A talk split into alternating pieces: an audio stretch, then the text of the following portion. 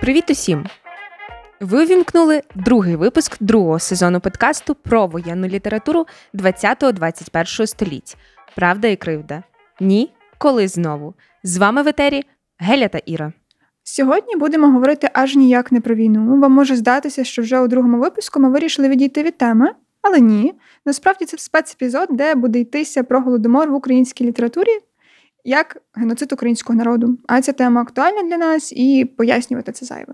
Голод в європейському мистецтві не обходиться без романтичних асоціацій. Це митець, який на порожній шлунок пише геніальні полотна. А згодом до нього приходить слава, але пік його таланту припадає саме на ці голодні дні. Голод – це якийсь метафізичний досвід, власне, так трактує його і Нобелівський лауреат Кнут Хамсон у своєму романі з промовисто прозаїчною назвою «Голод». Голод, бідність, посмертна слава – це ті прикмети, які вплітаються у наші асоціації про мистецьку богему, а може і саме мистецтво. Але що таке голод вже як зброя на службі тоталітарної влади? В такому контексті з голоду як явище стираються всі ці благородно наївні нашарування, і він постає у своєму справжньому вигляді, не надто привабливому, більш того страшному і потворному. В українській літературі про тему Голодомору говорять як про, по суті, таке неорене поле для роботи. Бо здавалося б, що ніби у нас немає текстів, які були б репрезентативними, які були б якісними. Окей, е, тексти є, але, можливо, вони справді не дуже якісні, і про них я пропоную сьогодні нам поговорити. І сьогодні, власне, ми будемо говорити не лише про ці тексти, а також про те, як вони намагалися пропрацювати цей трагічний досвід для всієї нашої спільноти. Загалом варто сказати про те, що ми не так давно е, дійшли до того, щоб припинити пошепки говорити про голод. Тобто ми вийшли за межі цих сімейних історій, які е, стосувалися чогось індивідуального. І нарешті ми маємо можливість скласти ось цей наратив, не буду говорити цілісний наратив, але наратив про двадцяті і про тридцяті в контексті Голодоморів. Ну, на це були об'єктивні причини, чому ми так довго мовчали. Тобто, очевидно, це сталося через існування Радянського Союзу і, на жаль, Росії. Ледь не сказала Російської імперії, що, в принципі, одне і те ж. Енн Епплбом у своєму дослідженні «Червоний голод» вона пише про заборону відкрито сумувати за жертвами Голодомору, оскільки, по-перше, не було де помолитися, адже церкви були зачинені, церква як інституція була заборонена, і, відповідно, не існувало навіть е, поховань, не існувало могил, не було куди прийти, посумувати і висловити е, свою тугу за померлими. Тобто, е, ми можемо це трактувати так, що через знищення інститутів держава нищила і практики пам'ятання та згадування. І, власне, це вплинуло на е, нашу суспільну пам'ять про голод. Зараз ми потроху намагаємося відновити ці практики пам'ятання. Тобто, навіть, ем, здавалося б, ця дрібниця, коли ми ставимо на підвіконня свічку на знак того, що ми пам'ятаємо, вона дуже важлива, оскільки це, по суті, ритуал. Ритуал, який постійно повторюється, е, він означає зв'язок, і дуже чіпкий зв'язок з історією і з минулим. Наразі ж ми маємо абсолютно критичну ситуацію е, війни, де вилазять назовні наші генетичні патерни поведінки, ну і, звісно ж, травми, куди без них. І ми їх дуже, дуже успішно і дуже неусвідомлено тягнемо за собою. І ми передаємо їх з покоління в покоління, е, передаємо їх так, наче це наші сімейні реліквії, і ставимося до них з максимальною любов'ю. Відтак, якщо у вас не було е, дідусів і бабусь, які записалися на чорний день, які цілували хліб і змітали крихти зі столу, ну то, очевидно, треба розуміти, що вони могли б бути, але їх немає, як і мільйонів тих, кого перемолов і знищив голод. Це і є наша колективна пам'ять. І якою болісною вона не була, але вона вже нас не зможе відпустити ніколи. Ці родинні реліквії, про які я говорила вже раніше, вони насправді називаються трохи інакше.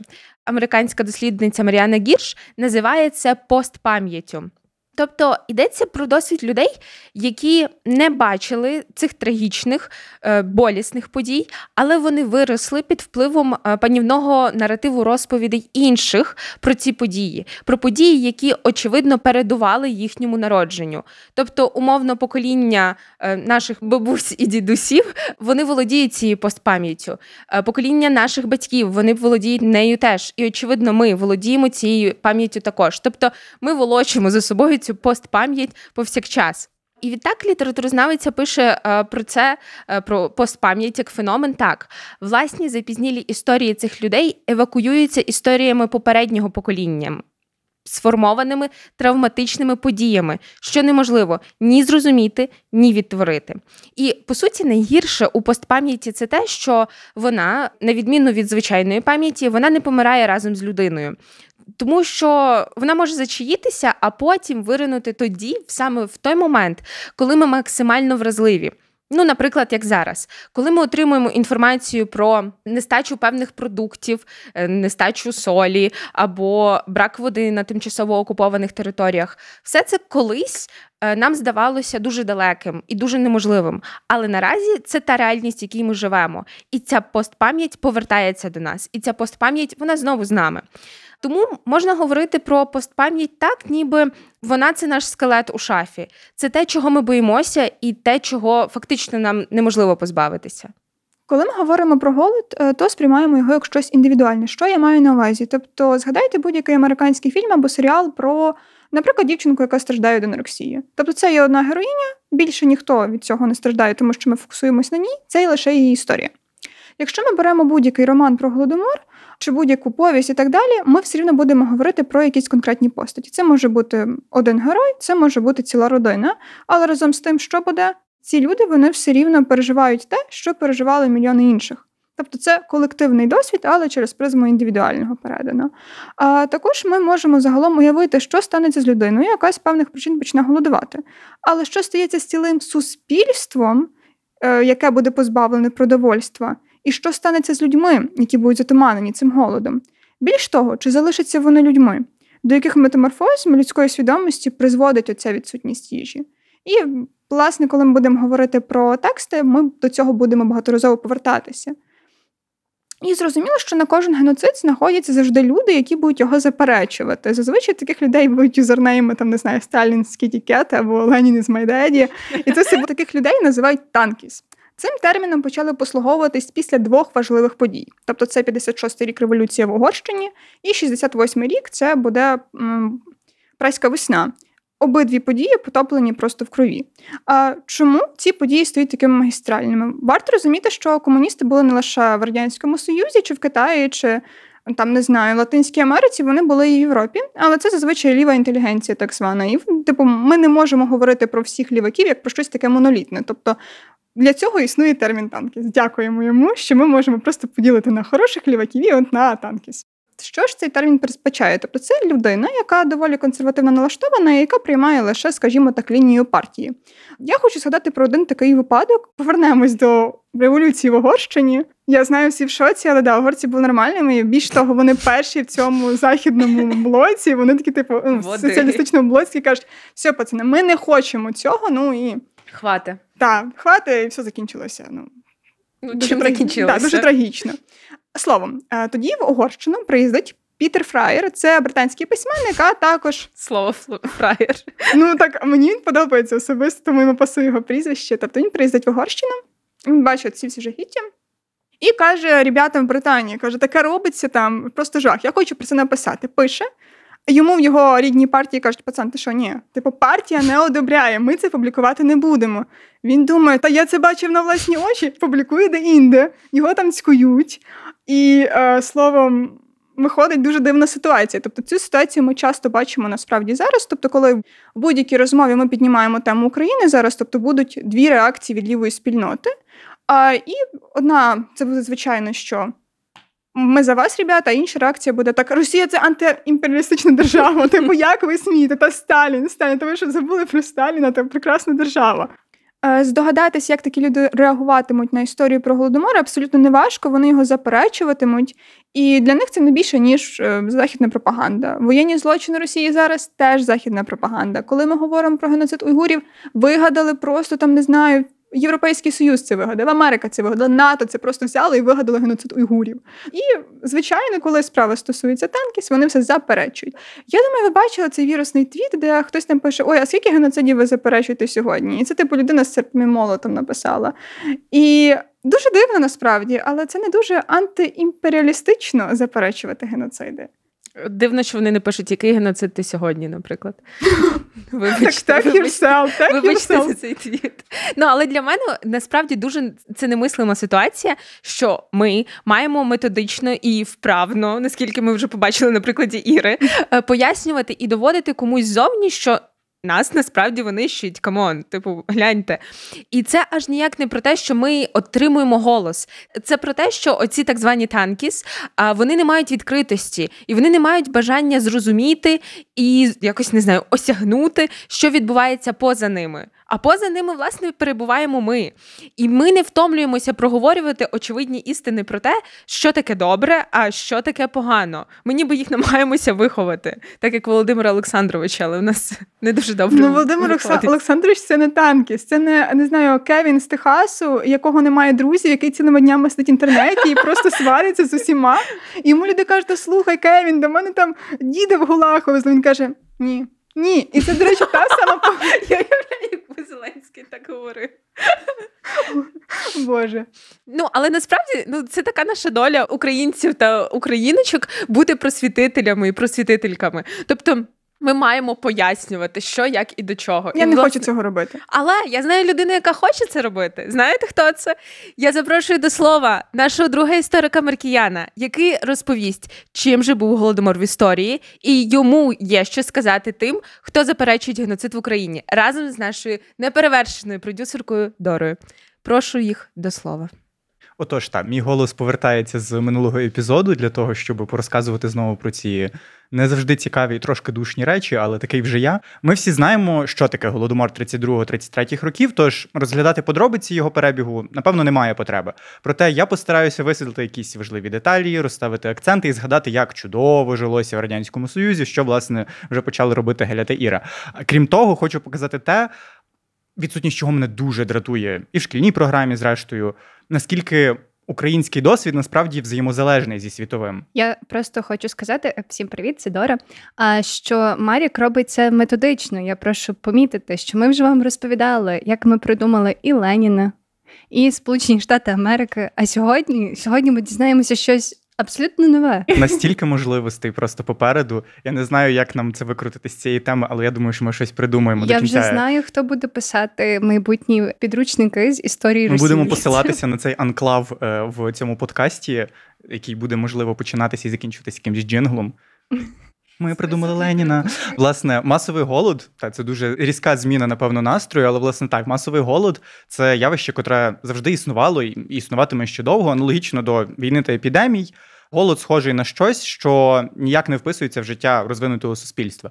Але оскільки останні вісім років мали б спростувати для нас такі думки, ми бачимо, що ці три вершники апокаліпсису – війна, епідемії, голод – вони йдуть дуже часто одним акційним пакетом. Які причини голоду? Не всі землі родючі, не завжди є добрива чи засоби боротьби проти шкідників, не всюди можна контролювати народжуваність, що, власне, призводить до перенаселення. Але сьогодні ми не говоритимемо про щось з цього, на жаль, на жаль, ми будемо говорити про політику. У минулому епізоді я згадував про доктрину воєнного комунізму. На жаль, нам до неї треба повернутися. Ця доктрина потребувала надвиробництва для військових потреб, цим виснажуючи села. Це призвело до масового голоду в двадцять першому двадцять третьому роках, який також зазвичай зараховує до радянських репресій. Втім, він був не таких страхітливих масштабів, як той, про котрий говоритимемо сьогодні. У двадцятих, щоб відновити після воєнного комунізму сільськогосподарську та інші галузі, у щойно створеному Радянському Союзі, такому новітньому, класному, ну типу, була впроваджена нова економічна політика – НЕП. Це, власне, був час українізації і інших, на перший погляд, і винятково на перший, переваг. А у мене є дуже хороша подруга, політологиня, і вона каже, що от НЕП – це була насправді непогана політика, і що ми могли б досягнути вершини якоїсь хорошої націонал-комунізму, якби потім не прийшов Сталін. НЕП був класним, в принципі, просто, по-перше, та Сталін там вже якби це тусував бюро, такий ніби коришував з іншими ребятами, але він був такий, ну, його не дуже любили, він, відповідно, не любив їх. Можна сказати, що вони його майже булили. Він створив країну через булінг. Ого. Які у вас копінг-механізми? Він стрілець, каже Геля, можна зрозуміти. Так, але ну Неп загалом був типу класним, ну типу, але просто це був відхід від початкової ідеї, тому що тільки для того, щоб от все це владнати, вкласти, їм все ще треба це от взаємодіяти з зовнішнім світом, який вони все ще на той час думали, що вони зроблять комуністичним, класним, теж таким самим. Тому, в принципі, ну Неп, типу, ну, ну норм. Окей. Дякую. Але та, в тридцятих плани помінялися, Сталін взявся за пришвидшену побудову могутньої держави, її треба зробити ще кращою, з надвиробництвом, котре, очевидно, вимагало працювати понаднормово з мінімальними перевагами. Фактично, це було повернення знову до цієї доктрини воєнного комунізму, хоча вона так і не називалася. Було прийнято закон про хлібозаготівлі. Хлібозаготівля, для контексту, це така продовольча політика, що передбачає планові заготівлі зерна державою. Згідно з цим законом, колгоспи, які тільки ось дебютували в державі, мусили здавати від чверті до третини зібраного збіжжя. Тим часом, внаслідок Великої депресії, так, тої самої, яка була в Америці, ну, і трошки в Європі, ціни на сільськогосподарську продукцію на Заході стрімко впали. І Радянський Союз був на порозі економічної кризи, власне, через це. Адже довгострокових позик йому ніхто не хотів давати, ну, бо все ще він, типу, не такий класний, але ще була одна причина. Совєти не визнавали за собою борги Російської імперії. І щоб заробити валюту, було вирішено збільшити обсяги продажу зерна. Так, хлібозаготівельні плани різко і невмотивовано зростали, що... Власне, з колгоспів забирався майже весь урожай. Це мотивувало селян, по-перше, відмовитися від праці на землі, тому що, ну, навіщо це? Призвело до масової неконтрольованої урбанізації. І зі збільшенням тиску на селян активізувався селянський рух опору, бо в нас люди такі запальні. Е, та, ну, власне, це така от маленька циферка, це чисто за офіційними даними, а це, по-перше, радянські офіційні дані, по-друге, це просто офіційні дані, які зазвичай набагато менші. Протягом перших місяців тисяча дев'ятсот тридцятого року в Україні відбулося понад тисяча сімсот масових виступів. Ви вдумайтесь, які це масштаби, це майже Капець. Майдан. Продовольче становище українських сіл ставало все дедалі, дедалі важчим. У результаті понаднормових хлібозаготівель врожаю тридцять першого року у деяких селянських районах України почався голод, внаслідок якого загинуло приблизно сто п'ятдесят тисяч осіб. Він тривав, доки не визрів урожай наступного року, який дещо покращив ситуацію, оскільки з'явилася їжа, більшість з якої, однак, все одно забирала влада. В тридцять третьому році це, власне, призвело до ще масштабнішого голоду. Радянське керівництво з цією всією програмою, тобто з законами і посиленим контролем, ставило перед собою, ну, фактично дві мети. Так? Загнати селян в колгоспи і збільшити обсяг хлібозаготівель таким чином. І ще одне таке, якби, ну, не останнє завдання – це зламати рух опору, який, зокрема, завдяки українізації, яка так само припадає на цей НЕП, набувала обертів. Маріку, в мене є питання. Ти казав, що ми експортували це зерно до Сполучених Штатів Америки. Ні, ми, ми експортували його в першу чергу в Європу. Воно було так, так трохи, тому що, ну, все ще ми всіх годуємо. Е, але так, так, Доро, я слухаю твоє питання. Е, моє питання подушнити. Таке, а вони, ну, вони не думали, звідки береться це зерно? От звідки в нас аж стільки зерна, що ми можемо його продавати? Тобто в них не закрадалося сумніву про те, звідки це могло взятися? Ну, Доро, по-перше, це світ, який тільки відходив від Першої світової. А в Європі все ще все, типу, прям погано. Їм... Їм прикольно, якщо їм дають штуки, а зрештою ми знаємо, як чудово європейські лідери мають таку гарну схильність закривати очі на речі, які їм не подобаються, тому я, я би скоріше схилявся до цього. Міжвоєнний період, ну, такий собі час, насправді. Тобто ти такий, а, ну, можливо, там вмирають люди. Ок, добре, зате в нас є хліб. Ну, Дора, ти випереджаєш, що я хочу говорити. Ми ще поговоримо про західняків того часу. Добре, так що... добре. Ми вернемося до цього. Так, з таких найяскравіших, найвідоміших речей, пов'язаних з цим часом, це є, власне, цей закон п'яти колосків. Могли бути ще інші назви, там, три чи... як пощастить, звісно.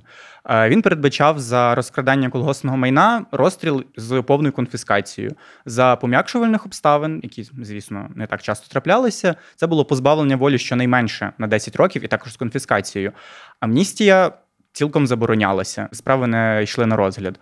З тридцять другого по сороковий рік по цьому закону було засуджено понад сто вісімдесят тисяч осіб. І засуджували і дітей, які намагалися знайти хоч якусь їжу. Найсильнішого удару, власне, в тридцять третьому році зазнали лісостепові території сучасних Київщини, Черкащини, Полтавщини і Харківщини. До кінця року вони втратили приблизно до мільйона мешканців кожна, але про цифри я поговорю ще трошки далі. Менше постраждав індустріальний Донбас. В тридцять третьому році там померло сто сімдесят п'ять тисяч осіб приблизно. Степові райони найменше постраждали від голоду, і, власне, менше, ніж лісостеп, принаймні, лише з однієї причини, тому що вони не всі пережили голод попереднього року. Ось, і переходячи тепер до цифр, за останніми підрахунками, через Голодомор в Україні загинуло близько чотирьох мільйонів людей, але ми не знаємо точної кількості загиблих через, по-перше, знищення совєтами доказів, очевидно, і просто те, що навіть в самих архівних матеріалах могли бути фіктивні дані, тому що люди мислили такими категоріями. У нас немає голоду, відповідно, це дуже тяжко з'ясувати. Проводяться різні дослідження, але, ну, не те, щоб прям дуже успішно. Але тепер трошки змінимо географічний вектор. Сильно постраждала Кубань, шістдесят дві тисячі осіб, серед яких також було, очевидно, багато українців. Проте, на жаль, про це ми знаємо набагато менше, адже... Чому? Подальші... Чому? Чому? Адже... Неочікувано, неочікувано. Подальші репресії і перебування в тюрмі народів під назвою Російська Федерація не сприяє детальним дослідженням, так що... Маріку, як ти можеш таке казати? Російська Федерація. Майже наша дитина з тобою. Я знаю тепер, чому я точно не хочу мати дітей. Після такої дитини я розумію, як працює генетика. Так от. Схожа ситуація склалася в Білорусі, де за цей час загинуло півмільйона людей, і в Казахстані до двох мільйонів. Але ми знову підбираємося до цієї цікавої теми. Так, обидві держави через авторитарну форму правління та проросійську орієнтацію не визнали ці дії геноцидами. Проте є маленький промінчик. Ну, можливо, не настільки прям маленький. Є, насправді, багато тамтешніх українських інтелектуалів сходяться на засудженні цих подій, як штучного голоду, та вимагають прирівняти ці випадки до українського. Тож, коли вам кажуть, що в Україні не було геноциду, таке було всюди, попросіть людей погуглити просто слова «масові репресії». Вони не зрозуміють. Масові – це що? Стосується ваги. Чого? Ми... Це масони.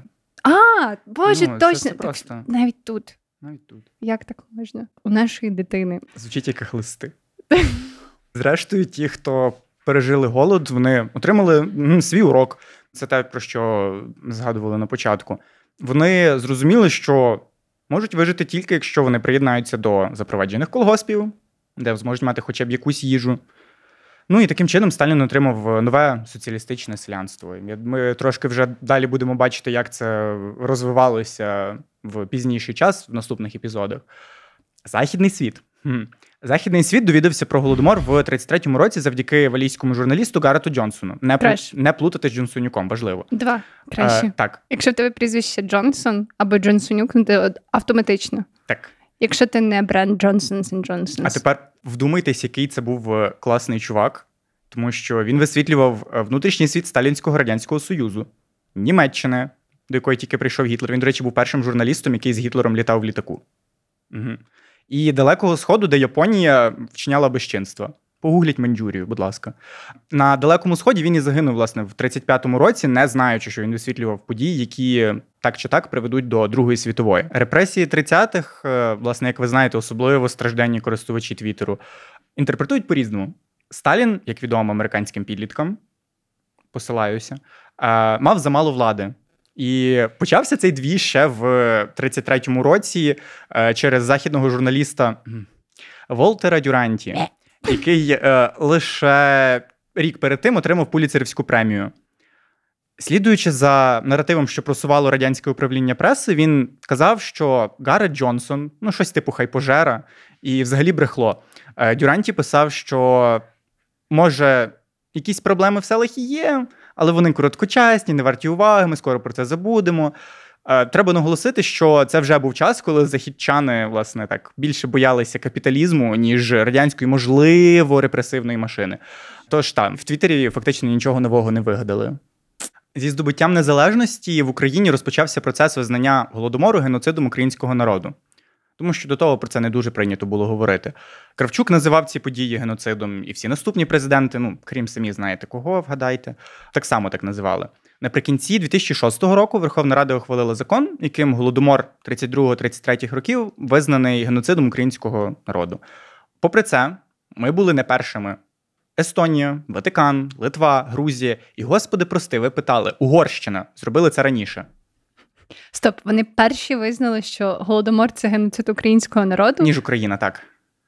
Естонія це зробила а. в дев'яносто третьому році. Російська ж Держдума в дві тисячі восьмому році прийняла, що Голодомор, на секундочку, це предмет сучасних політичних спекуляцій. Угу. Угу. Отакий в нас кейс, ситуація така. Угу. Це геноцид. Очевидно, як і те, що роблять з нами росіяни вчора, сьогодні і завтра. Тому, власне, кейс, вибачте за це слово, Голодомору зараз особливо актуальний і через хлібозаготівлю, про яку ми вже говорили, і, власне, про дискусії щодо геноциду. Тож важливий і він, і важлива і література, яка його висвітлює. І яка ж література могла б висвітлити Голодомор найвичерпніше? Е, так, насправді можна навести декілька, можливо, навіть більше західних праць, е, які займаються студіями Голодомору за межами України. І дякуємо на добрім слові за це. Але нам теж треба мати щось своє, і, зокрема, художнє. Сьогодні ми будемо говорити про три тексти, про одну повість і два романи, а саме про якраз таки повість «Каміння під косою» Ольги Мак, Марію Уласа Самчука та «Жовтого князя» Василя Барки. Підбір і порядок текстів абсолютно не випадковий. Від найменш страшного до найбільш моторошного, від найменш відомого в певному сенсі до найбільш знаного.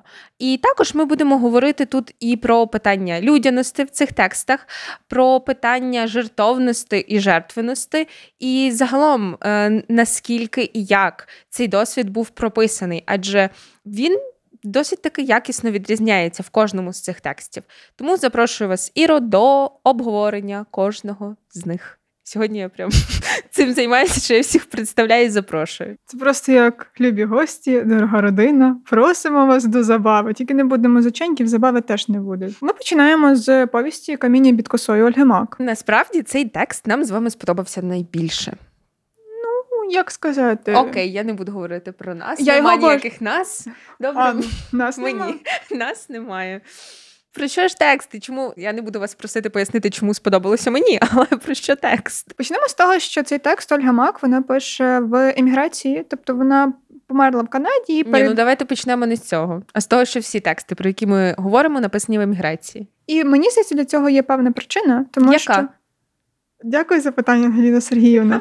А, власне, для того, щоб осмислити настільки важкий досвід, потрібен простір. Тобто ми дивуємося, чому от є багато хороших романів про Голокост. Чому у нас є, наприклад, графічний роман «Маус», Маус який... ну дуже... А це, до речі, теж... Я знову вас перебиваю. Ну, знову. Це ж теж е, взірець пост пам'яті «Маус». Тобто Отож. пам'ять, яка йому не належить. Так. Але нащадки людей, які пережили Голокост після Другої світової війни, вони вже не опиняються під тиском. Тобто ми можемо, звичайно, щось там говорити про Ізраїль і починати оце все, але ці люди, або навіть вже згодом їхні діти та внуки, вони оселяються плюс-мінус на Заході, і в них є можливість написати про це, згадати про це і осмислити те, що сталося в їхній родині. І, зокрема, з тими людьми, які пережили це безпосередньо. Як ми розуміємо, в українських реаліях в тебе немає можливості переосмислити, тому що після голоду будуть репресії, репресії, репресії, потім розпадається Союз, а потім в нас є Росія під боком. І тобто цієї можливості сісти, подумати і осмислити, що відбувалося в родині, теж немає. Також треба говорити про забуття як в певній мірі захисний механізм. Тобто для того, щоб інтегруватися в цю радянську систему, тобі треба відмовлятися від цієї пам'яті, тому що вона стає якимось таким, не те щоб тягарем, пам'ять не може бути тягарем. Може. Вона, гаразд, вона може бути тягарем, я приймаю ваш аргумент, але про що мені йдеться насправді в цьому випадку? Про те, що пам'ять і хороша пам'ять про ці події, тобто хороша не в значенні, як щось хороше, а в значенні, що людина добре все пам'ятає, вона заважає інтегруватися в це суспільство.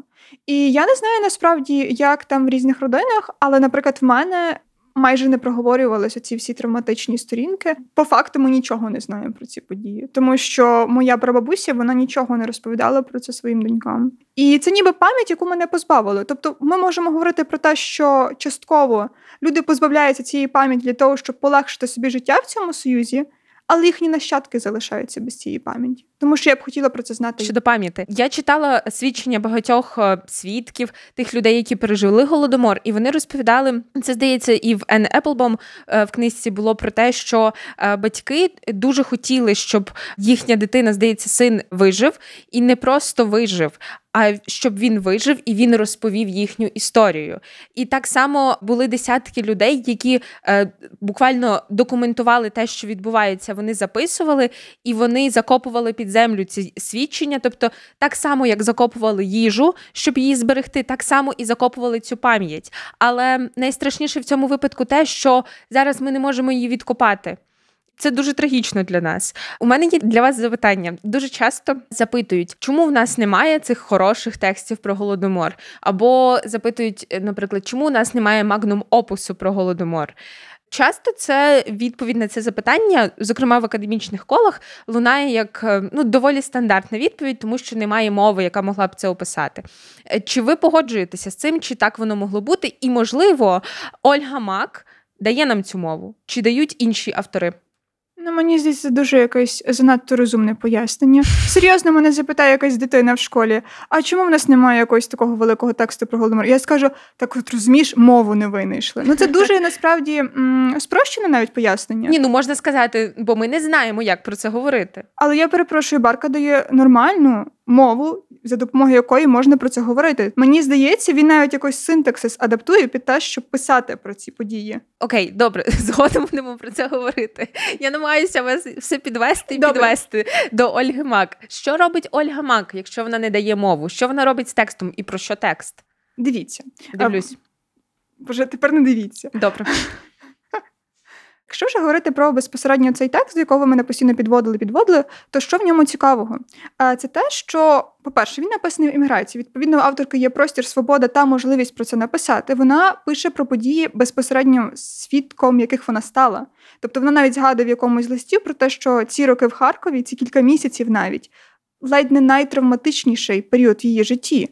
І а... вона пише, я знову вас перебиваю. Ну так, да, я ж звикла, Тварь що я... цього подкасту. Я україночка по життю, мене завжди всі перебивають. Тобто я, я імперія? Так, ну типу... Я ми метрополія, вже... ви колонія. Ну, так, ми про це говорили багаторазово вже. Добре, продовжуйте. О! Я даю вам голос. Але підкорені не вміють говорити. Вони вміють Чи може повторю... підпорядковане промовляти? Так. Це ну... зрозуміють не всі. Говоріть. Добре, дивіться. Дивлюсь. Словом, мови Ольга Мак не дає. Але вона дає доволі такий практичний спосіб говоріння про ці події з широкою аудиторією. Тому що, як ми можемо помітити, цей текст, який нормально читається, наприклад, дітям-підліткам. До чого б я хотіла повернутися? Вона пише щось на кшталт репортажу, хоча це спрощене, насправді, пояснення, про суд над своїм чоловіком, там якось часи Єжовщини чи щось таке. Пише вона, до речі, максимально спрощено, розраховуючи на західну аудиторію. Коли ми читаємо цей текст, якщо б його перекласти, я думаю, він є в перекладі, але я не... Ну ви зараз говорите не про каміння під косою.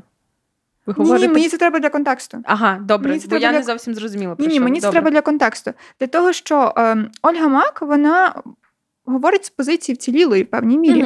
Mm-hmm. Її чоловік пережив репресії, вона, по суті, бере його голос, який зник, і пише про ці події. Вона береться за каміння під косою, згадуючи про людей, яких вона бачила тоді в Харкові. В певній мірі. Тобто це в певній мірі обов'язок кожного вцілілого розповісти історію, якщо ти можеш це зробити. І робить вона, до речі, це не те, щоб спрощено в поганому значенні цього слова. Вона робить це доступно. Пол Коннертон у своїй монографії «Як суспільство пам'ятають» пише про те, що свідки і ті, що вціліли, вони дуже важливі, бо вони подають альтернативну історію, яка якраз таки стає в опозицію до панівного наративу. І це те, що робить Ольга Мак. Про що ж текст? Скажу я, з вашого дозволу. Або, може, хочете сказати ви? Ні, добре, скажу я. Текст, власне, про підлітка, про Андрія, якому п'ятнадцять років, який а, втікає з дитбудинку. Як він потрапляє до дитбудинку? Все дуже просто. До його батьків прийшли і сказали, віддавайте буряки. А батьки кажуть, ми ж віддали вже зерно. Кажуть, ну, треба буряки. Ну, батьків вбили в нього на очах, батька вбили. І, власне, самого Андрія його віддали до дитбудинку. І він розуміє, що там йому нема чого їсти, а він, до речі, сам з-під Охтирки. І тобто всі ці слобожанські топоніми наразі актуалізуються особливо болісно. Коли ти читаєш про Бахмут, коли ти читаєш про Охтирку, Ізюм, Ізюм так, Харків, ти це, це все бачиш абсолютно інакше. І він втікає до Харкова. Адже здається, що місто, воно не має переживати настільки масштабного голоду. Але те, що бачить він там, його теж жахає, тому що це тіла людей, які ще не померли, але це тіла, які вкривають місто, які от фактично формують ландшафт міста, що голодає, і країни, що голодає. Але разом з цим він дає класифікацію людей, які є в Харкові. І це чотири верстви. Це люди, які вже фактично все, які вже померли. Це люди, які носяться з цими талончиками, у них є можливість купити їжу. І це розбійники. І цих розбійників він ділить ще на дві групи. Одні розбійники – це, очевидно, партійці. І він, власне, говорить про них як про вбивць. Ну, відповідно, через це вони розбійники, бо вони вбивають, і їх ще й при цьому друкують в газетах, і їм при цьому ще й дають медалі. А є розбійники, які теж вбивають. Вони вбивають теж на вулицях, крадуть гаманці. Але це не партійні люди, це звичайні, ну, це звичайні злодії. І про них чомусь не говорять з такою пошаною. І він не може зрозуміти, чому ж так. І ми бачимо його сприйняття світу і поточної ситуації, пов'язаної з голодом, через цю трохи таку дитячу оптику. І він ніби намагається бути справедливим і чесним, і він хоче вижити. І його дуже турбує, коли він хоче, наприклад, втекти на Донбас, в шахти, на Криворіжжя він хоче втекти, і йому кажуть, що там багато таких, як ти. І йому постійно це повторюють. Таких, як ти. Його це ображає дуже, тому що він не може зрозуміти, що з ним, власне, не так. Яких таких, як він. Бо він, насправді, бореться за своє існування. Але, зрештою, він трансформується, він, насправді, росте як персонаж. І, зрештою, ось це означення «такий, як він», це вже починає звучати як комплімент, тому що він дорослішає і він стає іншою людиною. Але завдяки кому він стає іншою людиною? І які обставини йому допомагають вижити в цій ситуації?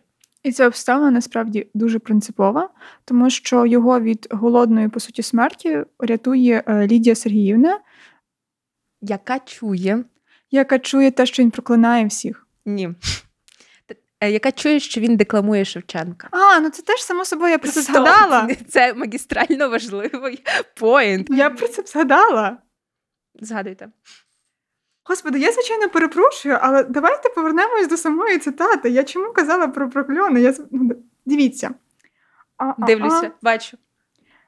Вона його рятує, тому що він не просив, а лаявся, і проклинав, і погрожував, і бунтувався.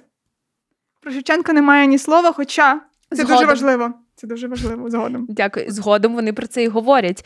І Андрій каже, що е, я один... Таких, як я, багато, тих, які сиділи голодні десь попід тинню, але ви підійшли до мене. Ну, і, власне, через те, що я бунтувався, проклинав, і через те, що я цитував Шевченка. Тобто він пробув два дні в Харкові, він не знайшов собі ні роботи, ні їжі, і він вже почав марити, і от натрапила на нього Лідія Сергіївна. Що було далі? Лідія Сергіївна – це вдова лікаря. І вона, скажімо так, походила з такої інтелігенції, мабуть, тому що навіть... Чернявська була Чернявська, прізвище. Так, так, Чернявська. І на це зовсім не робоче, не селянське. Буржуа... Буржуазія. Да. Mm-hmm. На це походження вказує, насправді, побут цього будинку, на яке, до речі, Андрій навіть не одразу звертає увагу. Тобто, коли він оговтується, він же починає розглядати, наприклад, меблі, він бачить годинники, він бачить різні речі і розуміє, що це зовсім не типова людина, скажімо так. І що ж в цьому всьому важливо є? Питання доброти і альтруїзму, вони піднімаються постійно. Вибачте, що за таке приторне формулювання, але Андрій постійно її запитує, чому саме я, а не хтось інший? Помирають сотні людей на вулицях. І вона каже, що от саме ця його злість, вона в певній мірі її підкорила, тому що це дуже нехарактерна поведінка для жертви. Особливо такої ситуації і жертви такого віку. Тобто ми часто бачимо оцю, як, скажімо так, злостивість, як захисний механізм в тексті. Тобто є лікар, який рятує Лідію, він просто ледь не давиться від своєї жовчі, але це те, що його рятує, по суті. Тому що будь-яка адекватна і м'яка людина в таких обставинах, вона просто загнеться. І ми помічаємо навіть оці сварки на різних базарах в місті і так далі. Тобто, коли один чоловік каже, от мені приємніше знаходитись в такому середовищі, коли всі сваряться отут. Це є в певній мірі захисний механізм, але який ти не можеш собі дозволити, коли ти повністю виснажений від голоду. Андрій, знову ж таки, поводить себе дуже так нетипово. І мені здається, коли ти читаєш якийсь текст, і там, наприклад, є короткий переказ, мовляв, от є сирітка, яку там підбирають в таких обставинах. І в тобі одразу в уяві малюється, перепрошую, Чарльз Діккенс, де от такі всі цукрово-сиропні і так далі, але це, знову ж таки, не випадок Андрія. І це якраз те, що робить цю повість цікавою, тому що Андрій не один такий. Наприклад, є Грицько. Це теж доволі такий суміжний тип, скажімо так. Ну, давайте, говоріть, вам хочеться. Ну, я підняла руку. Я вирішила більше не перебивати.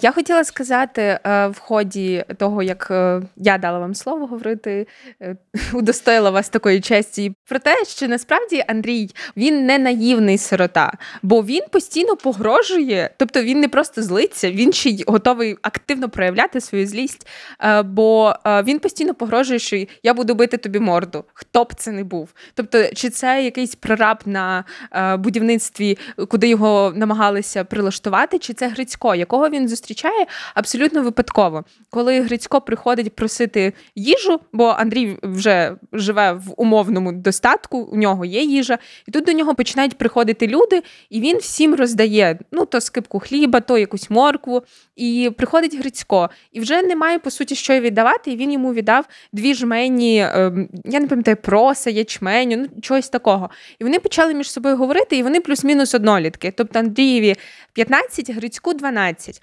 Але насправді Грицько для Андрія це така рол-модел, тому що він дуже такий пробивний. І він рятує від голоду не лише себе, а й свою бабусю. І не просто він її рятує. Він не просто ходить, шукає і краде, що важливо, він про це говорить, що він краде ще й, щоб прогодувати себе і бабусю. Він, ну, наприклад, видав заміж бабусю, що забезпечило їм їжу, місце для проживання і прописку для самого Грицька, що означало подальше навчання у школі, а, можливо, далі в університеті. Те, що, наприклад, у нас із Андрієм. Тобто, завдяки тому, що Лідія Сергіївна його у себе прописала, він іде до школи і він працює навіть на паровозному харківському заводі. Тобто, він уже стає повноцінним працівником. Але чи хоче він бути робітничою масою? Так, давайте повернемось до чого. Що спершу, до того, як Андрія врятували, це такий собі роман виживання, а згодом так. Це вже роман виховання. Угу. І е, Андрій спершу, йому все рівно насправді ким бути. От ви запитуєте, чи хотів він бути робітником, він хотів роботу знайти. Тобто він постійно на початку, він ну, ходив на початку, тому що так, власне, йому треба було основне завдання якось прохарчуватися і вижити. Але згодом, загалом, під впливом е, розмов з пані Лідією, він розуміє одну річ. Те, що голод, який відбувається на території України, це ж не лише про те, щоб виконати ці заготівлі, це ж для того, щоб зламати цей народ. І він розуміє також те, що він сумує за своїм селом, але він не може в нього повернутися. І він кілька разів поривається поїхати туди знову. На що йому Лідія Сергіївна відповідає про те, що ти ж розумієш, що ці села, вони порожні. Тебе заженуть в колгосп. І вона, насправді, хоче йому хорошого життя, і це зрозуміло загалом з того пориву взяти його з вулиці.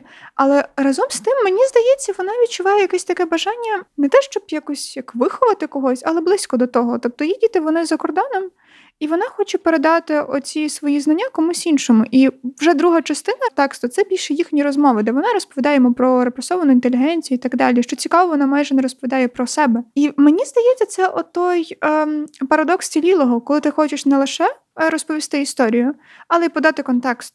Тобто ви ж бачили, що ці навіть фрагменти, де вона говорить там про інтелігенцію, про репресії, про голод, про радянську владу, про цю механіку того, як вона, наприклад, відмовляється від подачок сина з-за кордону. Це ж не зовсім художній текст, це більше публіцистика йде. Mm-hmm. І для неї важливо, насправді, для самої Мак якось пояснити це дітям, і виходить на неї це дуже добре, до речі. Так, і це насправді дуже важливо ще раз, власне, підкреслити, що вона йому пояснює не лише, чому відбувається голод, а вона йому каже, що не лише селяни помирають, подивися, скільки вже померло митців і науковців. Їх ми не бачимо, тому що їх знищила ця тоталітарна репресивна машина. І його насправді це дуже дивує. І тобто йому стає ще страшніше від того, що відбувається. Так само вона говорить про необхідність бунту проти всього Радянського Союзу, проти цієї системи. Бо вона говорить про те, що як ми можемо повстати, якщо нас зморять голодом. Разом з цим вона каже, що але в нас буде така можливість в майбутньому, коли всі сорок мільйонів українців, вони зроблять голодовку. Вона говорить про це як про добровільну голодовку, і вона каже, всіх сорок мільйонів вони нас не уб'ють. Я думала про, про цю думку в контексті того, як росіяни говорять про протести, що це неможливо. Вона, власне, говорить, що якщо піднімемося всі, то нас всіх не вб'ють. І вона говорить про це як про майбутню справу. І фактично в цей момент я думала і про революцію на граніті. Це, звісно, не, не всі повстали, але це, власне, те, що відбулося згодом. І те, що допомогло нам як спільноті нарешті якось сформуватися. І, відповідно, вже якось завершуючи про цей текст, варто сказати, що насправді він дуже щирий, і він дуже живий. І через це його... Ну, я не скажу приємно читати. Тут є страшні, очевидно, моменти, коли тіла валяються десь на узбіччі, але Андрій до цього звикає, і він бачить, що до цього звикають інші, але від цього йому не болить менше. Йому болить, тому що він включений до цієї спільноти. Чому цей текст хороший? Чому цей текст важливий для нас? По-перше, тому що він добре написаний, не без якихось огріхів. По-друге, ось цей момент з Шевченком, він був дуже зворушливий, так, насправді. Дуже. Що він з пам'яті цитує Шевченка. Разом з цим це нам показує дуже хороший оцей, це не дитячий фокус вже, очевидно, це такий підлітковий. І от мені дуже сподобалося ваше формулювання, що на початку це роман виживання, а потім роман виховання. І ще мені здається, що цей текст цінний тим, що він, по суті, демонструє модель того, як можна звикнути, але не дегуманізувати інших і, відповідно, знайти якийсь такий спосіб, щоб переживати все інтенсивно, але разом з тим без цієї сенсаційності зайвої. І, тобто, це, насправді, дуже-дуже м- хороший підхід, тому що ми часто бачимо, насправді, оці новини про те, що люди звикають. Mm-hmm. Але, м- але звикання, воно ж теж не є чимось поганим, тому що ми не можемо на все реагувати однаково. Наприклад, спочатку, там, не знаю, двадцять четвертого лютого чи спочатку... Ну, реакція часу... притуплюється. Так, реакція притуплюється. Але емпатія може не притуплюватись. І оце угу. дуже-дуже-дуже важливо. Так, це ключовий момент. Так, дякую, Іро. Так, що говоримо про Самчука? Спробуйте. Давайте я поставлю вам питання. Теж спробуйте. Самчук хороший письменник? Um... Давайте так, ні. Складне питання. Для того, щоб відповісти на це запитання, я хочу звернутися до Самчука не як до автора, а як до літературознавця. Значить, де тусувався Самчук? Самчук тусувався теж за кордоном, в Мурі, мистецький український рух. Ну, і, значить... Там тусувалися всі еліта, Шерех там був. І постало питання, якою має бути українська література. Ну і завжди, коли виникає таке питання, у нас є оцей чел, який такий, типу, наша література має бути традиційною. І оцей чел, який за традиційні цінності, це він, це Улас Самчук. Вже згадала цю дискусію. Так, вибачте. В ньому була доповідь, дуже кумедна доповідь, яка називалася «Велика література». І ключові тейки, вибачте за це, цієї доповіді були такі, що, по-перше, нам треба реставрувати класичний стиль. По-друге, жодного модернізму. По-третє, ми маємо, по-перше, зробити літературу великою і далі з цією великою літературою ввійти в велику сферу великих ідей, філософій і світогляду. Відтак, це мало б нас ввести в великий світ і ніби в Європу, яка мала дізнатися про нас не з географії і не з історії, а з літератури. Великої, великої дуже Боже, великої. Просто літератури. Трамп від світу літератури, їй Богу. Але, щоб зрозуміти, знову ж таки, що за людина і автор Самчук, буквально цитата на п'ять рядків. Велика література. Що він мав на увазі? Я пропоную розібратися. Самчук відповідає. Велика література – це справа пекуча і невідкладна, але й складна, і вимагає спокійного підходу. Це нове і найсучасніше явище, але також і щось, що нас давно турбує. Література – це мова народу. І своєю літературою народ виявляє свій дух. Сучасна українська література має прагнути бути якою? Давайте на раз, два, три. Раз, два, три. Великою. Значить, що з цього, ну, що з цих формулювань може нам пояснити, що таке велика література? Пекуча і невідкладна справа, складна, яка вимагає якогось складного підходу. А насправді, те, що він говорив про те, що література – це мова народу і так далі, і там, де виявляє свій дух, це ж насправді концепція романтизму. Він нічого нового не приносить. На оцю його в'ялу, це, ну, тобто, безвайбову концепцію літератури Шерех Шевельов відповідає дуже вайбовою, хорошою статтею. Не будемо про неї. Але ви запитали мене, чи Самчук хороший автор, і я оце мала відповісти так і ні, але натомість я почала цитувати Самчука і велику літературу. Бо, щоб зрозуміти його як автора, мені здається, треба було, власне, зрозуміти його як літературознавця. Бо він намагається, він хоче реставрувати цю літературу, і він робить це через свої художні тексти і через Марію, зокрема. Тобто, коли я читала Марію, мене не покидало враження, що я читаю Квітку Основ'яненка, що це та ж сама Маруся.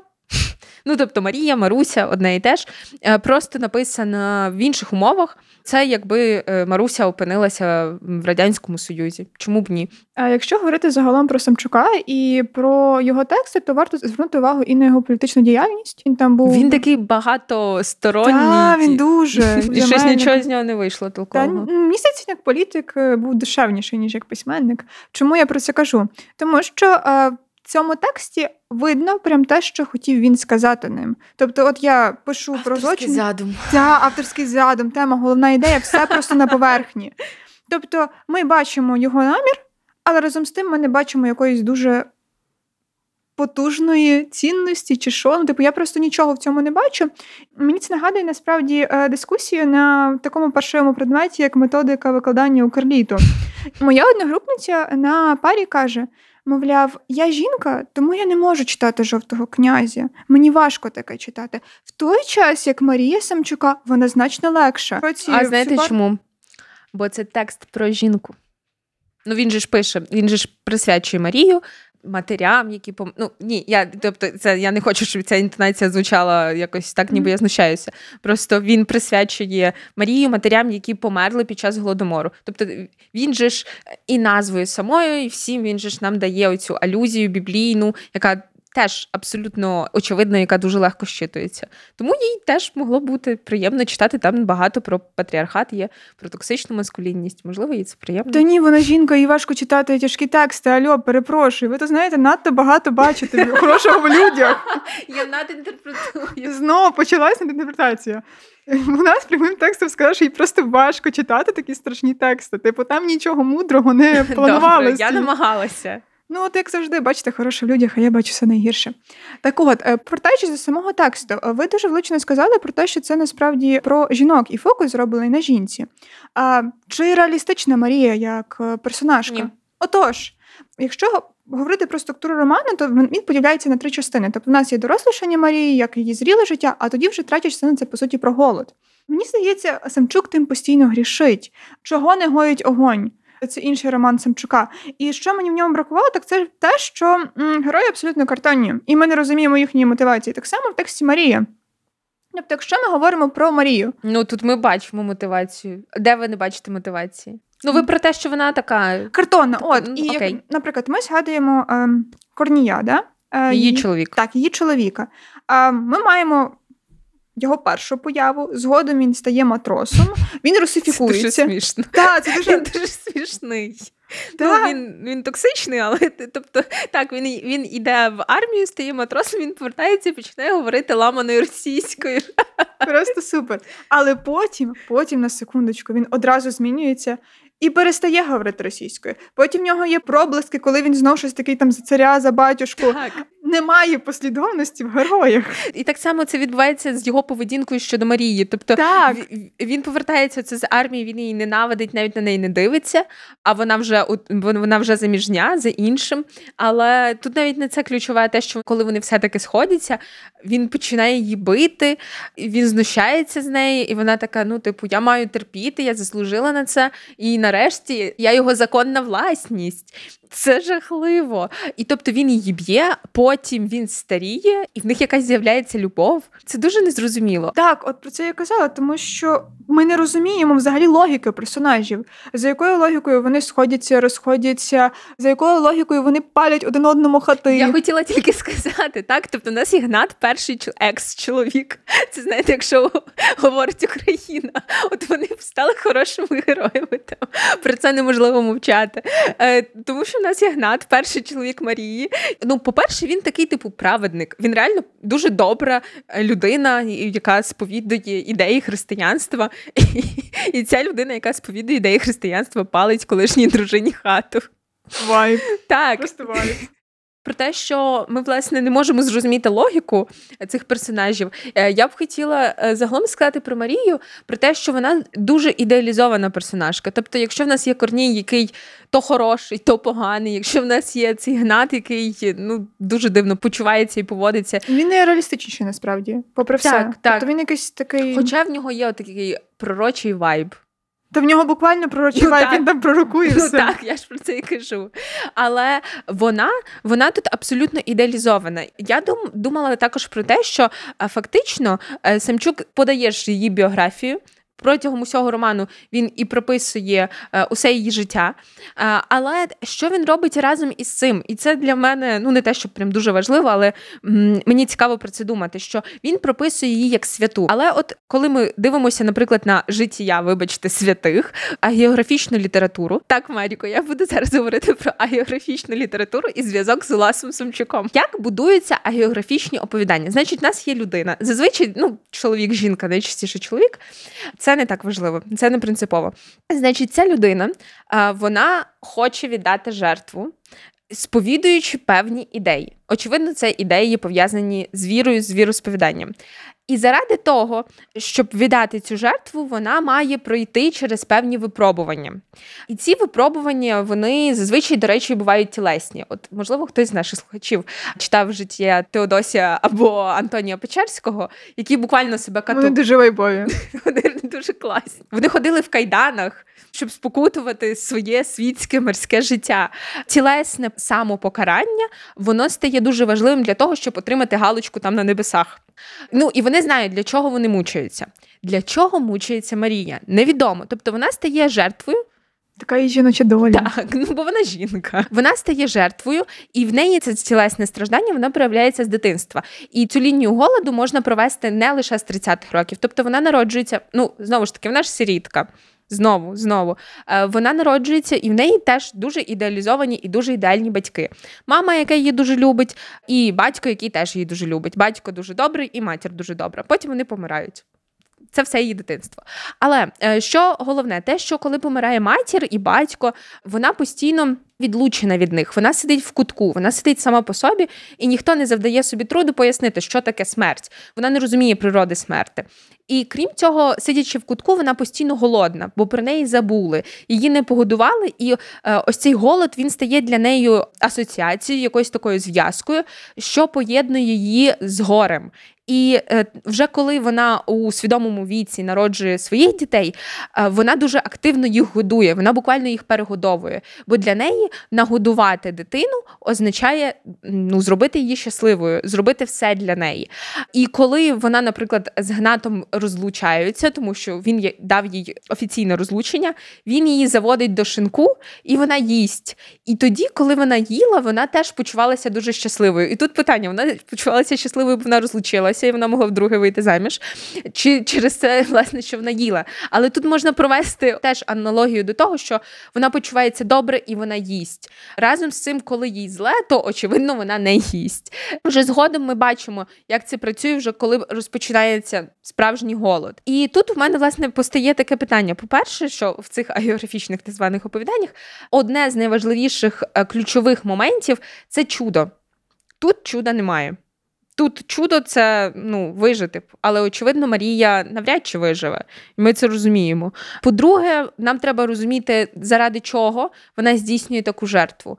І тут ми бачимо, що насправді цими жертвами ставали, ну, не одна Марія, не один Гнат, не один е, Корній. Тобто таких Марій і Гнатів було дуже багато. Фактично, її змусили стати такою страдницею. Я думаю, нам треба зосередитись на третій частині, де йдеться, власне, про голод. Про голод. Так. Так. А що в ній цікавого насправді? В порівнянні з попередніми розділами, так те, що він надто стислий. Тобто кожен так, розділ – це наче переказ просто подій. Отже, син, там, не знаю, відрікся від батьків, отже, там... Хтось помер, отже, отже, отже. Дуже багато... Марія народила ще одну, і ще одну, і ще одну дитину. Так, насправді це таке суб'єктивне дорікання, тому що вони завжди народжують дітей, вони завжди вмирають. І я не розумію насправді того, що ці події, вони просто дублюють одне одну. Угу. Тобто в них якогось особливого сенсу немає. Це просто як якесь її покарання, от як ви казали, випробування, і все. Так. Тобто якоїсь логіки в них немає.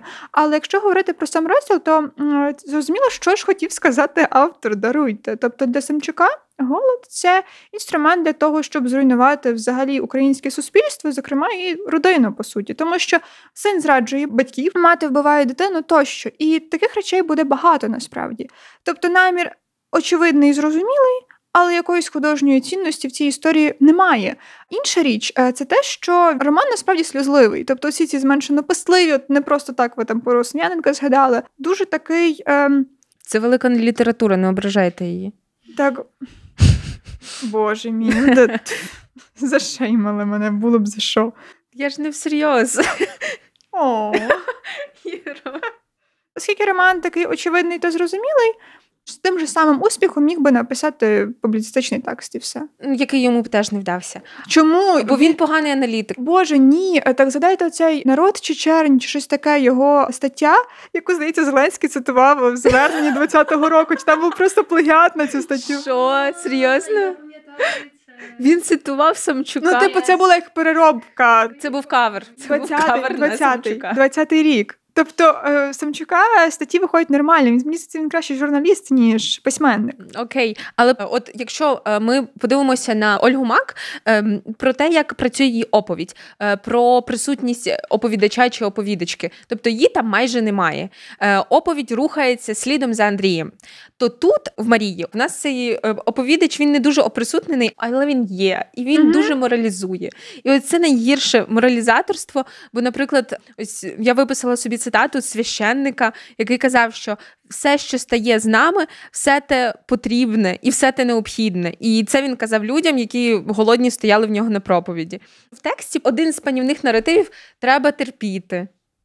Ну, це стосується більше Марії як жінки, але треба терпіти. Ця жіноча доля, її треба терпіти. Цей голод. Ну, тобто там є Лаврін, молодший син Марії, який такий, типу, петлюра. Ну, такий, це типу, найкращий персонаж, так, до речі. Він, ну, він, ви знаєте, ходив там в футболці. Типу, я люблю петлюру. І він такий, так не має бути, українська держава, туди-сюди. І він фактично сидить в селі і чекає, коли по нього прийдуть і заберуть його в Сибір. Бо він такий, типу, от, власне, він такий, я заслужив. Бог терпів і нам велів. Тут ми бачимо, що голод, він прописаний як, ну, насправді, національна трагедія, але національна трагедія через жіночу фігуру. І нам би могло здаватися, що нарешті, але ні. Тому що для Самчука важливо показати, що смерть матері – це насправді потенційна смерть для всієї нації. Що, власне, ну, корелювало вже з тим, що я читала про те, якою він бачив літературу і Україну загалом. І це бачення, насправді, дуже шкідливе для нас. Те, як ми уявляємо е, фігуру, образ України, концепт її через ось цей жіночий образ. І ще й через жіночий образ, який е, підкориться, буде мовчати і буде постійно терпіти. І ось це, мені здається, один з найбільших недоліків Самчука. Тобто інші йому ще можна якось пробачити. Ну, нехай він там собі сидить, моралізує. Нехай буде все так очевидно, але це, мені здається, найзгубніше для нас наразі. Чи б радили ми читати цей текст, Іро? Та я не знаю. Для ознайомлення, да. Ну, але якщо ви не любите патетику, то просто немає сенсу читати. Так, це правда. Ну, тут тобто... патетики дуже-дуже багато.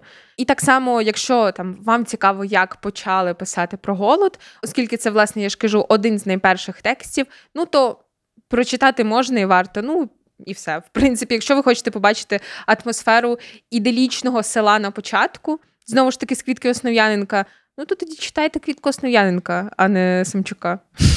А, ну і ще мені здається, що Самчука дуже губить те, що він націлений на велику літературу, відповідно, він думає якимись дуже такими глобальними образами. Так, так, так. Так, так. І навіть ці посилання на біблійні тексти, вони теж його гублять. Тому що, ну, виходить все рівно дуже вторинно. І ми можемо зараз згадати автора, посилання на Біблію, в якого не виглядають приторними. Ну, це ви так думаєте. Давайте, згадуйте. Так от, е, загалом, звідки походить сама назва «Жовтий князь»? Ви не Василя сказали Барка. Про автора. Так, Василя Барку, будемо Добре, говорити зараз дякую, про Барку. Добре, дякую, що сказали, ну, що так. Така агресія одразу. Ти жартую. Так отож, сама назва «Жовтий князь», вона теж береться з Святого Письма, тому що один з тих вершників Апокаліпсису, він був на жовтому коні. Дуже-дуже-дуже часто в самому тексті будуть виринати релігійні алюзії. Якщо привести паралель до Марії, то там в нас є мотив пророцтва, яке виголошує Гнат. І, просто... і сну. Так, і сну. Пророцтво і сон. Це пророцтво, воно збувається. Як ми можемо помітити в випадку «Жовтого князя», там голова родини Катранників, він на вулиці зустрічає старця, який говорить про голод і трагедію і так далі. І це все теж збувається. А насправді, це не просто поширена, скажімо, практика в текстах про Голодомор. Насправді пишуть про те, що до першого так званого голоду в двадцятих і вже перед голодом тридцятих такі передбачення, вони були дуже масовими. Тобто людям снилося і люди фактично бачили поля, які, наприклад, були вкриті кров'ю або кістками, що передбачало настання голоду. І всі насправді цього чекали, і всі цього боялися. Я думаю, це таке звичайне відчуття перед якимись дуже масштабними і трагічними подіями, коли ми розуміємо, що до цього йде. Тобто, так, жод... тобто це щось не уникне. Да, жодна трагедія, вона не стається ні з того, ні з цього. Тому що ми розуміємо, як воно розвивається. І іноді, якщо ми навіть будемо дивитися м, якісь там архіви, пов'язані з Голодомором, то ми все рівно будемо бачити, що до цього все йшло. І це найстрашніше, мабуть. І мені здається, в цьому випадку от ці сни і будь-які пророцтва, вони про неуникність, про цей фатум.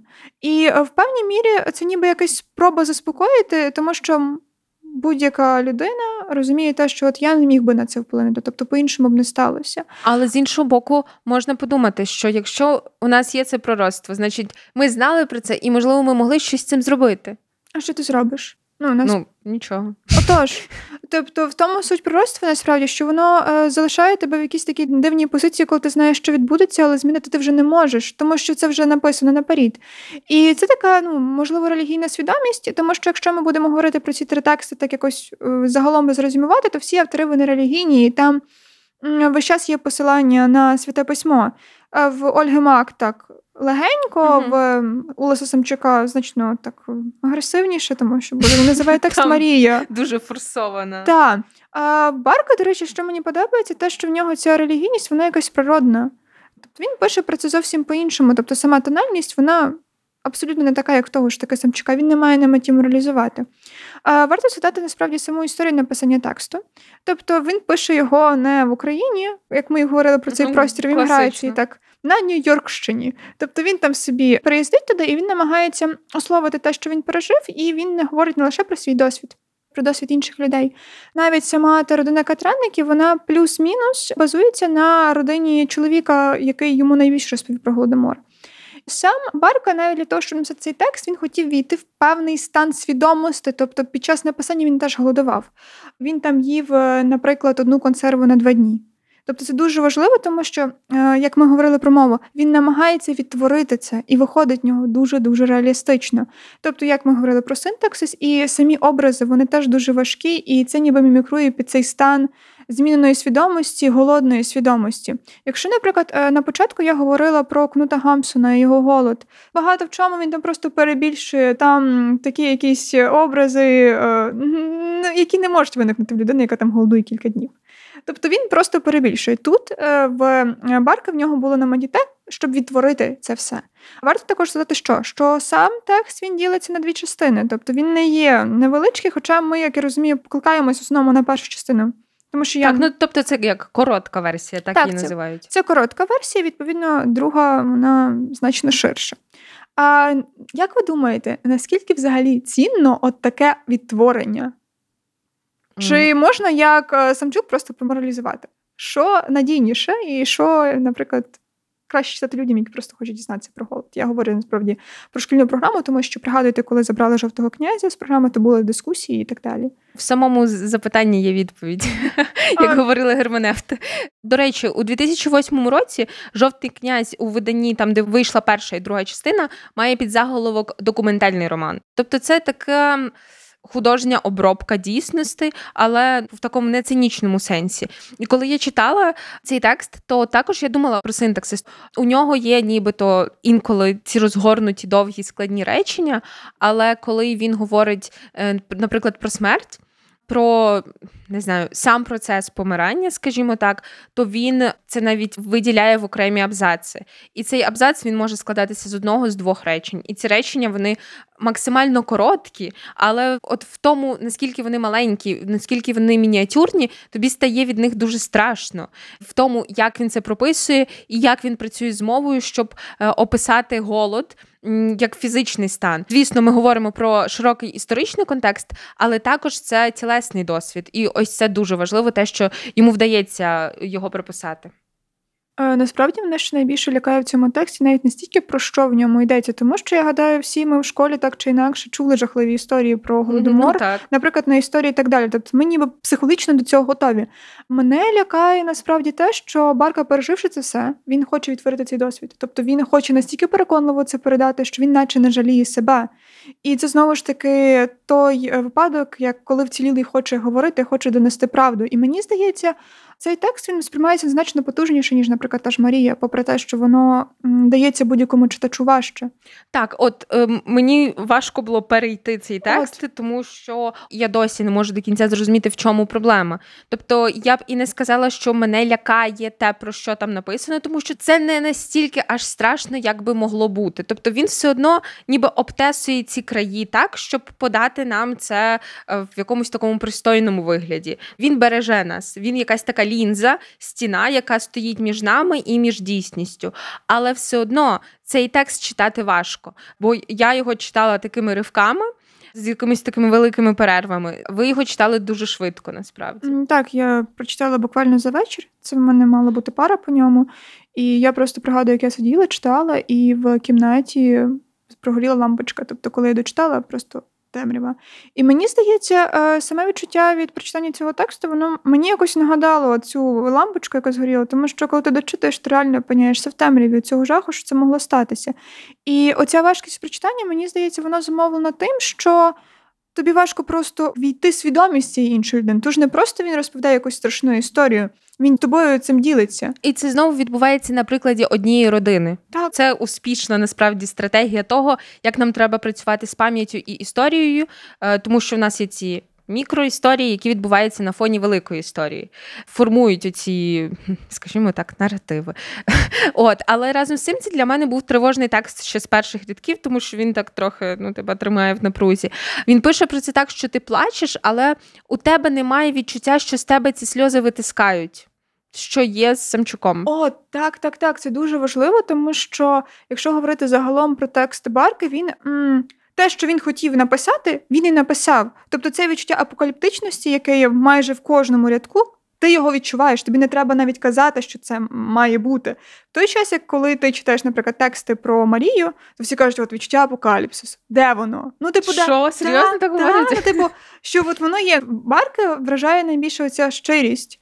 Його задум, він реалізується. Угу. І це ж насправді дуже багатоплановий текст. Тобто, перш за все, в нас є, є ну, кілька пластів, рівнів, скажімо так. Так, які, до речі, сам Барка ословлює. Так, у нас є цей історичний, реальний вимір, голод як такий. У нас є е, психологічний вимір, те, що відчували герої. Ну, і, відповідно, символічний рівень або метафізичний, скажімо так. І всі ці рівні, вони, насправді, ну, успішно. Ну, просто я б не сказала, що мені дуже сподобався «Жовтий князь». Вибачте. Просто з тих текстів, про які ми говоримо, насправді Ольга Мак просто найбільше зворушила. Тобто це страшна історія, але з якимось таким світлом. От Барка, ну, от в нього там світло перегорає. Нема. І ти відчуваєш просто якусь тотальну порожнечу. І от, власне, його текст про це, але і його сила в цьому. Мені здається, якщо ми говоримо про будь-який з згаданих текстів, то ключовою насправді є людяність і емпатійність, і здатність співпереживати іншим, опинившись в такому жахливому становищі. Попри те, що в «Жовтому князі» набагато більше таких травмуючих епізодів в порівнянні з попередніми текстами, враховуючи що той факт, наскільки реалістично вони прописані, ця людяність теж не зникає. Я хочу насправді згадати уривок з іншого тексту, про який ми сьогодні ще, здається, не згадували. Ні. «Все тече» Гроссмана. Так. Тобто там є момент, де жінка, яка, до речі, допомагала організовувати Голодомор, вона каже таку річ про те, що якщо людина прирікає іншу людину на вірну смерть, вона дегуманізує її, вона перестає бачити в ній людину. Відповідно, ця людина, яка виконує роль ката, вона втрачає себе повністю. Тобто вона знищена, а не та людина, яку знищують фізично. Барки ключовим насправді є те, що попри таке становище, ці люди, вони не є знищеними, якщо вони можуть співчувати іншим. Тут ще, з вашого дозволу, хотіла б трошки докинути про текст, про який ви згадали, про «Все тече» Гроссмана, тому що це дуже важливо розуміти, що цей текст, по суті, він не про Голодомор. Це невеличка повість, але в якій вперше в літературі, а це російськомовний текст першопочатково. Ну він наш, він з Бердичева. Так, цей. так, тобто це єврейський письменник, як сказати, радянський письменник, так, радянський. Єврейського походження, я не знаю, ну... Ну, це найправдоподібніше, тому що він писав все-таки про Радянський Союз. Ну, так.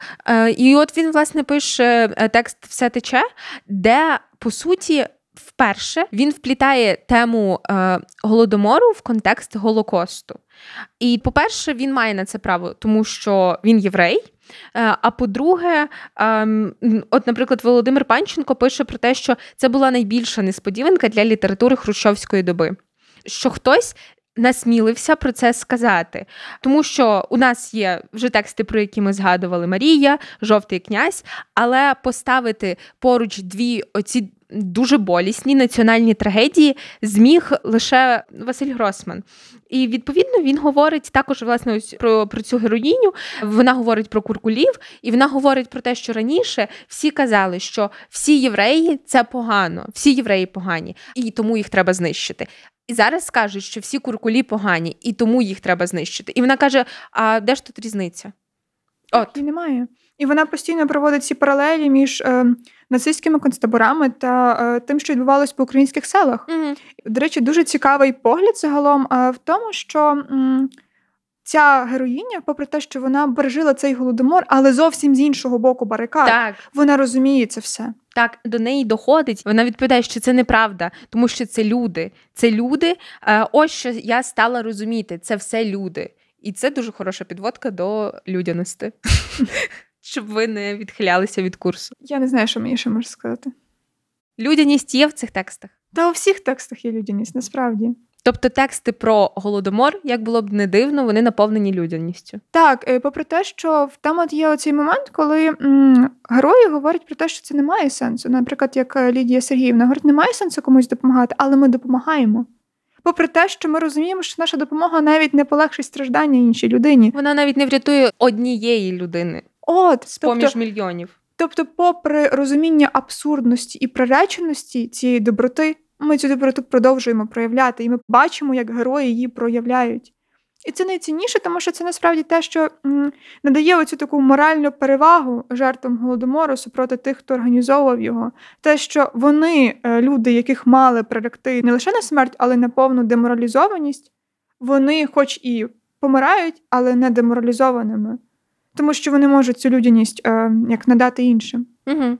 І я насправді дуже часто думала про «Жовтого князя» в шкільній літературі, тому що ну, мені він дуже подобається.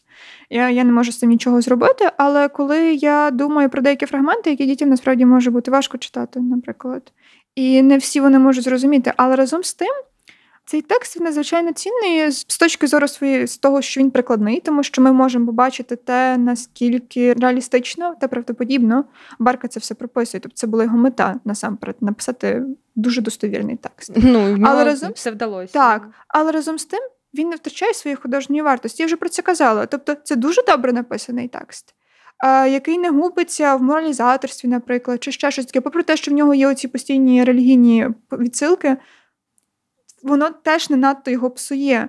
І насправді через те, що я читала «Жовтого князя» перед Марією, я почала придиратися до Марії більше, тому що там моралізаторство було значно підсилені, посиленіше. Ну і тут треба ще розуміти, що, по суті, так, він подає реальність нам, але він такий дуже знеособлений.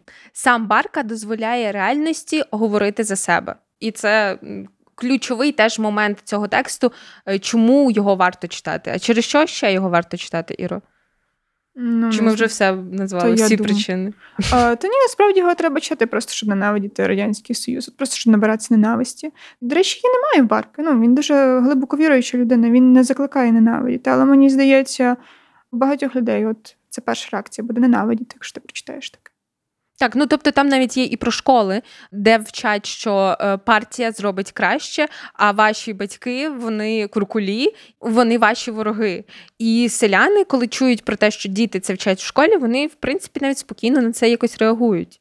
Тобто в них немає тоді, не те, що в них немає спротиву. Оце теж треба підкреслити те, що е, у всіх цих трьох текстах ми можемо побачити проблиски, навіть не проблиски, спротиву. Тобто, очевидно, люди не приймали це як щось, що має з ними статися, попри пророцтва. Вони навпаки, в Ольги Мак там було, власне, про цілий рух, до якого хотів долучитися Андрій, щоб бунтувати. Тобто в Марії там теж селяни вбили наглядача, який був в церкві, так, так. І тобто він же ж охороняв зерно. Вони бунтують, і вони намагаються залишити за собою хоча б якусь суб'єктність. Це гідне поваги, скажімо так. З усіх боків на них тисли, а вони все ще залишалися агентивними, навіть в такій ситуації. Якщо говорити про ці три тексти, то зрозуміло, які нам сподобались, які нам не сподобались. І вже навіть немає сенсу говорити про те, що Улас Самчук не вміє писати, і що краще він там далі займався журналістикою. Ну, але для чого нам насправді читати отакі документальні тексти, якщо ми можемо відкрити підручник з історії? Які ваші припущення? Немає припущень, тоді почну говорити я. Я думала. Давайте я після вас. Я вас пропущу нарешті. Як неочікувано. Я, до речі, згадую слова Роберта Чендлера. Він перекладав, до речі, Гроссмана на англійську мову. Він говорить про те, що розповідь у цієї вдови Іванові Григоровичу – це е, свого роду подарунок. Попри те, що вона говорить про страшні речі, навіть речі, які її виставляють не з найкращого боку. Це подарунок, тому що ми довіряємо іншим людям, і ми намагаємось полегшити власний біль, а якось ословивши цей біль. От, і ці тексти, вони в певній мірі дарунки, ну, сорі, Самчук, це не зовсім про тебе, але, тобто вони в певній мірі дарунки, оскільки вони е, цей досвід переплавлюють щось інше, не моралізаторське як. Бо вони не дають не те, щоб сенсу, тому що жодне страждання не має сенсу.